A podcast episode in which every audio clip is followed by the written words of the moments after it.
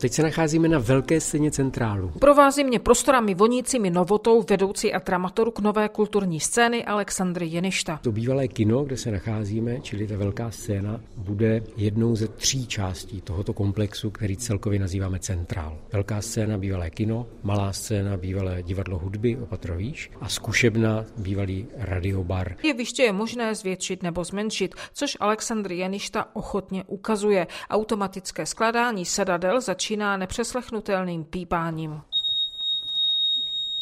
To znamená, můžeme tady organizovat divadelní představení třeba s kapacitou 150 míst, anebo třeba menší komorní formy, taneční divadla, pohybová divadla s kapacitou třeba do 100 míst.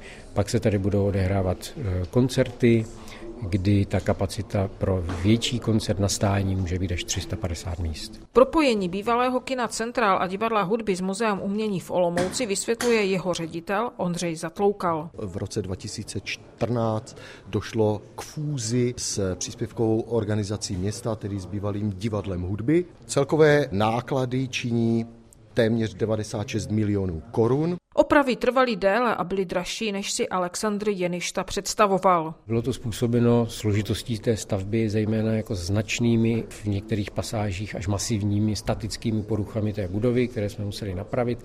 Centrál bude součástí budoucího středoevropského fora, galerie a muzea moderního středoevropského umění, které v Česku nemá obdoby, potvrzuje Ondřej Zatloukal.